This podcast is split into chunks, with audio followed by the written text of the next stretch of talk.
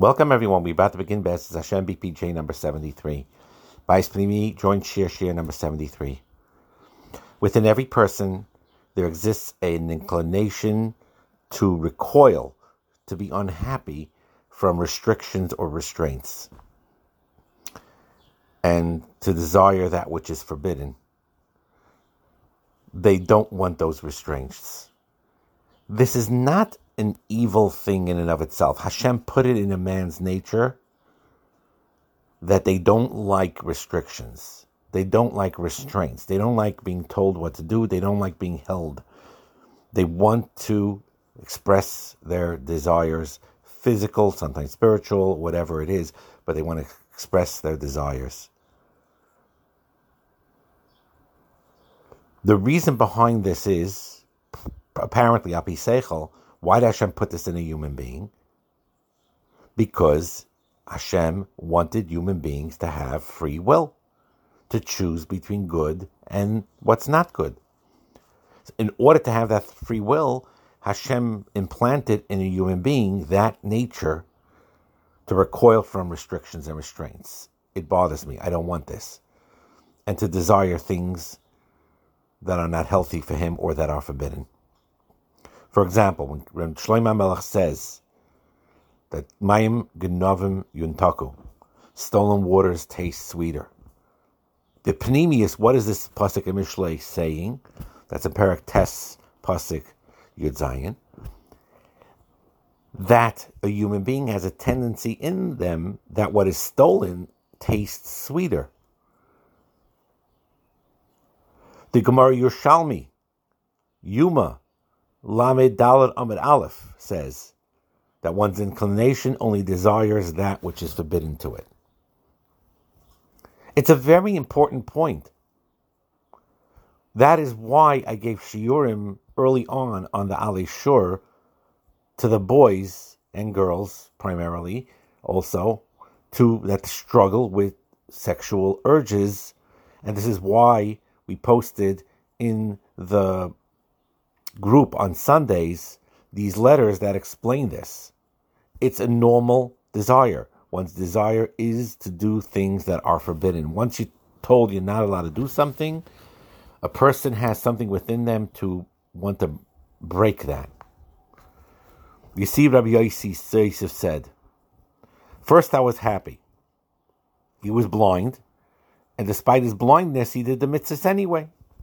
But then he learned Gadol HaMitzvah Va'isa. Right? It's, it's, it's, it's, it's greater the one who is commanded the mitzvah and does it than one who does not. Now, someone is blind. He's excused from many mitzvahs say. So Rabbi Yosef's initial reaction makes sense.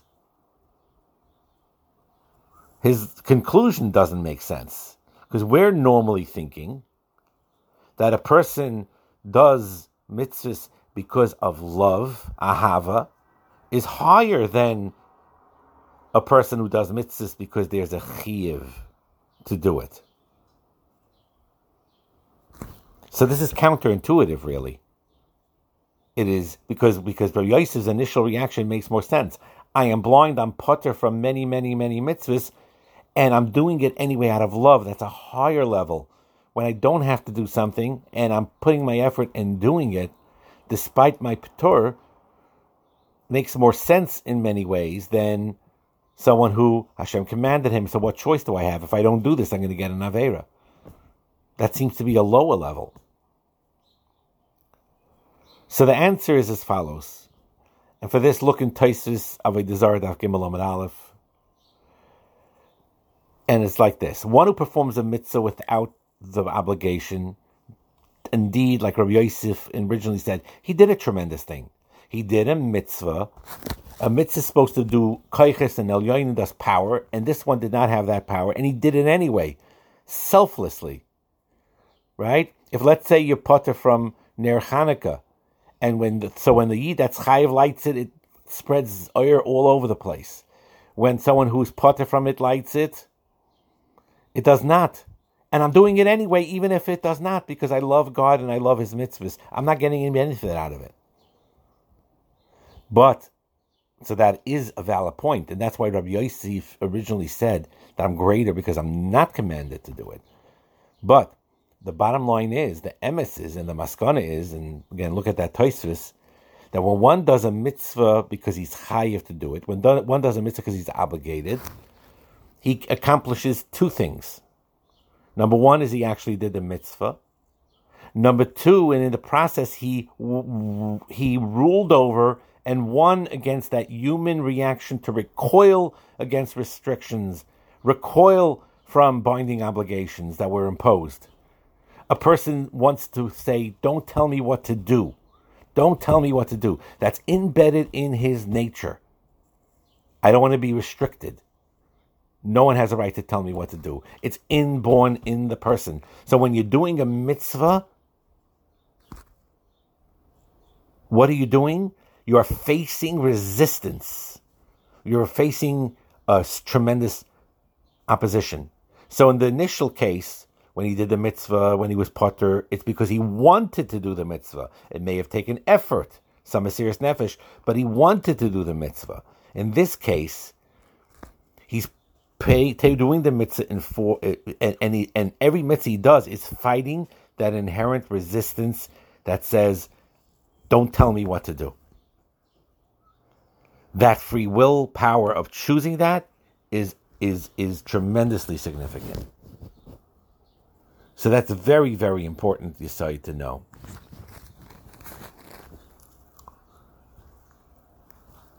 So there's a Gemara, Ksubos daf Yud Aleph. I'm not going to go through the whole Gemara, but basically that if a uh, ger is a minor, you could and he, he could be converted when bez, with bezin being mitzvah to be converted.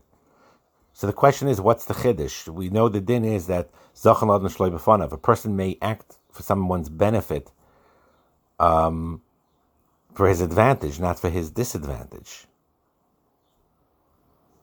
So says that you may think that of even avodah zara, like let's say a slave, wants to live b'hefkeira nicha lei. He likes living his life without a restraint, and a slave prefers that.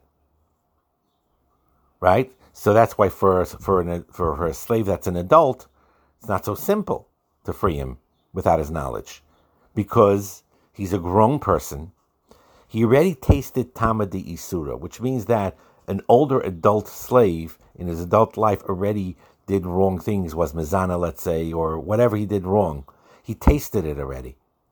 So because he tasted it already, that forbidden thing, which if he frees him and becomes a Ger Toshav or, or, or Yid ultimately, whatever it is, it definitely restricts him from many forbidden things.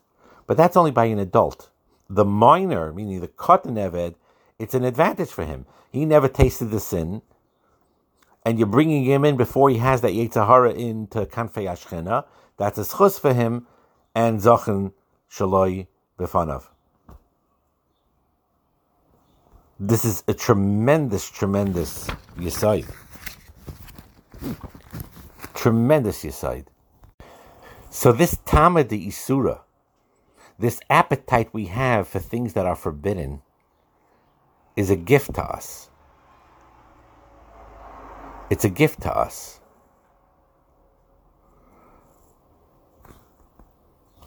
People make a mistake with understanding Taama D'isura. It's not that, let's say, someone has a cheshik for ham or lobster or cheeseburger that he has a, that he may have a cheshik for. That's the Taama D'isura that he desires. That's not what it is. Even a, a prohibited sexual relationship, the Taama D'isura is not the actual activity itself. The panemius of any time Taama D'isura is what? That as long as something is forbidden, the very fact that it's forbidden attracts us. The very fact that it's be, be forbidden seduces us.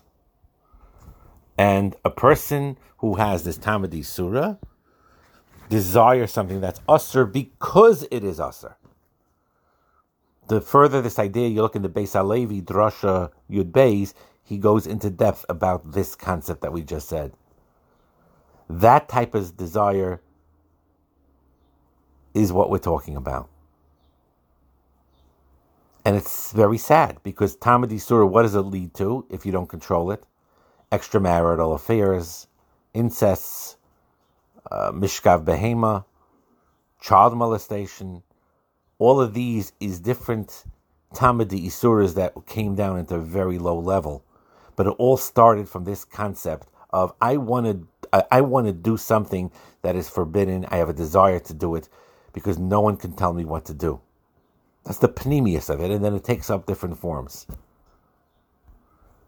And that is what we need to understand. That we think, it's interesting, we think that we have a taiva for something because it's a taiva, but very often in the in of it is because you don't want to be forbidden. You don't like the restrictions. It is not a healthy thing. You don't like accountability. That's not a healthy thing. So in marriage, in marriage especially, a lot of the resistance in shalom bayis, a wife not listening to a husband, a husband is not listening to a wife, and they don't get along. It's it's it's it's a it's a parallel to that. Just like you don't like Hashem telling you you're not allowed to do this and this and this and that, you don't like your husband or your wife telling you, I don't like this or this or this or that, even if their point is to for you to self correct. That's eh, really the panemius of why shalom bayis could be difficult. Not because of this and this particular problem, or because he acted this way and she acted that way. The panemius, the result of the bottom line is, is that's why Hashem mirrors Shir Hashirim with the with with the relationship of Hashem and Yibnei Yisrael with the with a couple because it's the same thing. Hashem and Knesset Yisrael and a husband and wife is the same thing. Hashem knows, and we have it in us because of free will. Hashem wanted us to do that free will. So Hashem put in us that cheshik to rebel against Him. He made us independent creations, as if we're the independent. Everything's Hashem, but He wants us to feel our own existence and to and and and to have a dislike towards being told what to do, even by God, even by Hashem which we have to learn how to break that. That's why God mitzvah Isa. And when you learn to do that, then when you're married, it gets much, much easier. Husband, wife, wife to husband, when they're telling you to do something that, let's say they tell you to do something that you know really is correct, but they said it in, in a nasty way. Let's just give that example. They are correct in what they're telling you. You have to stop this behavior or you have to do this. They are 100% correct. We're making that assumption now assuming they're 100% correct. So it's not the content of the pro- of the words that are the problem. It's the word itself that's the problem, the way it's said. So someone said something very nasty, very, very nasty. A wife to husband, husband to wife about something that they need to fix. But in content, they were 100% right, but a terrible delivery. The one who is Makabalit, if he's smart, he says, on the nastiness of it, we're going to have healthy communication later. It's not acceptable. I'm not a doormat. I'm not a shmata. I shouldn't be speak, spoken to this way. It's not healthy to let this go. And we're going to have healthy communication, like we talked about all the sh- other a healthy way communicating. This is not the way you talk to me. That's true. But, but in the nastiness that's being said now, if there's an akuda that you're right, husband, you're right, wife, you embrace it because and and that heals so much shalom bayis. And especially if you could be honest with it. In a respectful way, say, I love you very much. It hurt me that you spoke in such a harsh way to me, but I recognize that the content of what you're saying is correct, and this is what I'm going to do. You humble yourself on the thing that you need to correct. When you do that, the one who's hearing it will soften up and recognize, you know, maybe I said this too harshly.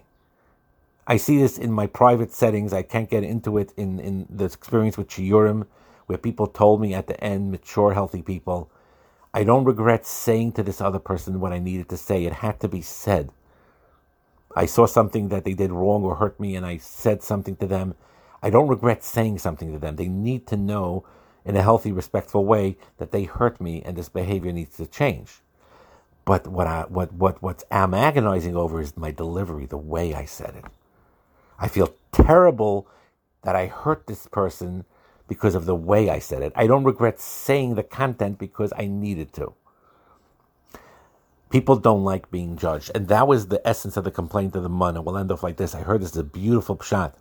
Pasha pshat is they complained about the mun. All of a sudden it says uh, mun kazera gad. It says some nice things about them. One of those things was that it was like crystal. Crystal is like reflectory. It shines. You could see back to yourself, sort of like a mirror with many of the crystals. So that's Hashem talking. They were complaining, and Hashem is saying, "No, look how beautiful the mun is. It's like crystal." I heard a beautiful pshat that the panemius of why they didn't like the mun is because they knew two things. Number one, if they were good that day, they got it as a challah or whatever, like full baked bread. They didn't, it came out like these cookies or something like that. And if they, they still were worse, they got it as flour that they had to grind. If they were worthy, it was by their doorstep. If they weren't, it was much further. And if they really weren't good, it was all the way back. So this is what they didn't like. One day, a father, he opens the door, the mun is there by his doorstep, and it is baked bread or baked challah. Beautiful. Next day comes. He opens up the door. Nothing there. He has to walk through the town. Everyone knows because everyone's collecting money. then, and they're seeing, oh, this guy, I never used to see him here. You know, he must have had his money by the house. All of a sudden, he's coming here. What's going on? Something wrong here. The family sees it. And he's keeping on going and going and going, machna, and then he gets his stuff and it's flour. He brings it home and it's flour. And his whole family's looking at this. Yesterday it was baked bread, challah. Today it's just a flour. What did you do today? What did you do wrong? Something's off here. And then they had to do a cheshbon nefesh and correct. They couldn't handle that anymore. That was part of their complaint. So in other words, they're saying they complained about the mun, and then about mun, and the rest of the words is not Hashem talking, they're talking. It's K'ein HaBdolach. I can't handle it. It's crystal. It's like a mirror. Everything I do, you're pointing back to me. I don't want accountability. I can't handle that. It's human nature, but we have to learn how to break that nature, to appreciate self accountability and self awareness and working on your character. If you have that as a priority, a lot of shalom bayis problems go away because you realize that this resistance to your wife or to your husband is it's you could say it's because she hurt you. It could say because she spoke to you disrespectfully. And again you could address those things but the real nakuda behind what you hate why your wife or husband said this is because you do not like to be told anything even if it's right it's not pleasant for most people they don't like being told from another person, especially a wife or a husband, that you need to correct something. Even if they would say it in the nicest way, there would be resistance. People don't want to hear it, and we have to fight that nature and be willing to hear. Hopefully, from the reluctant uh, being listening to happier listening, but it needs to be listened to. When you when you work on yourself and develop that ability, everything changes the Shalom Bayis gets better because it's not about me and you and this and that. It's about I'm resisting being told what to do and I'm going to work on myself and whatever I need to correct, I will. That heals Shalom Bayis in a major way. Baruch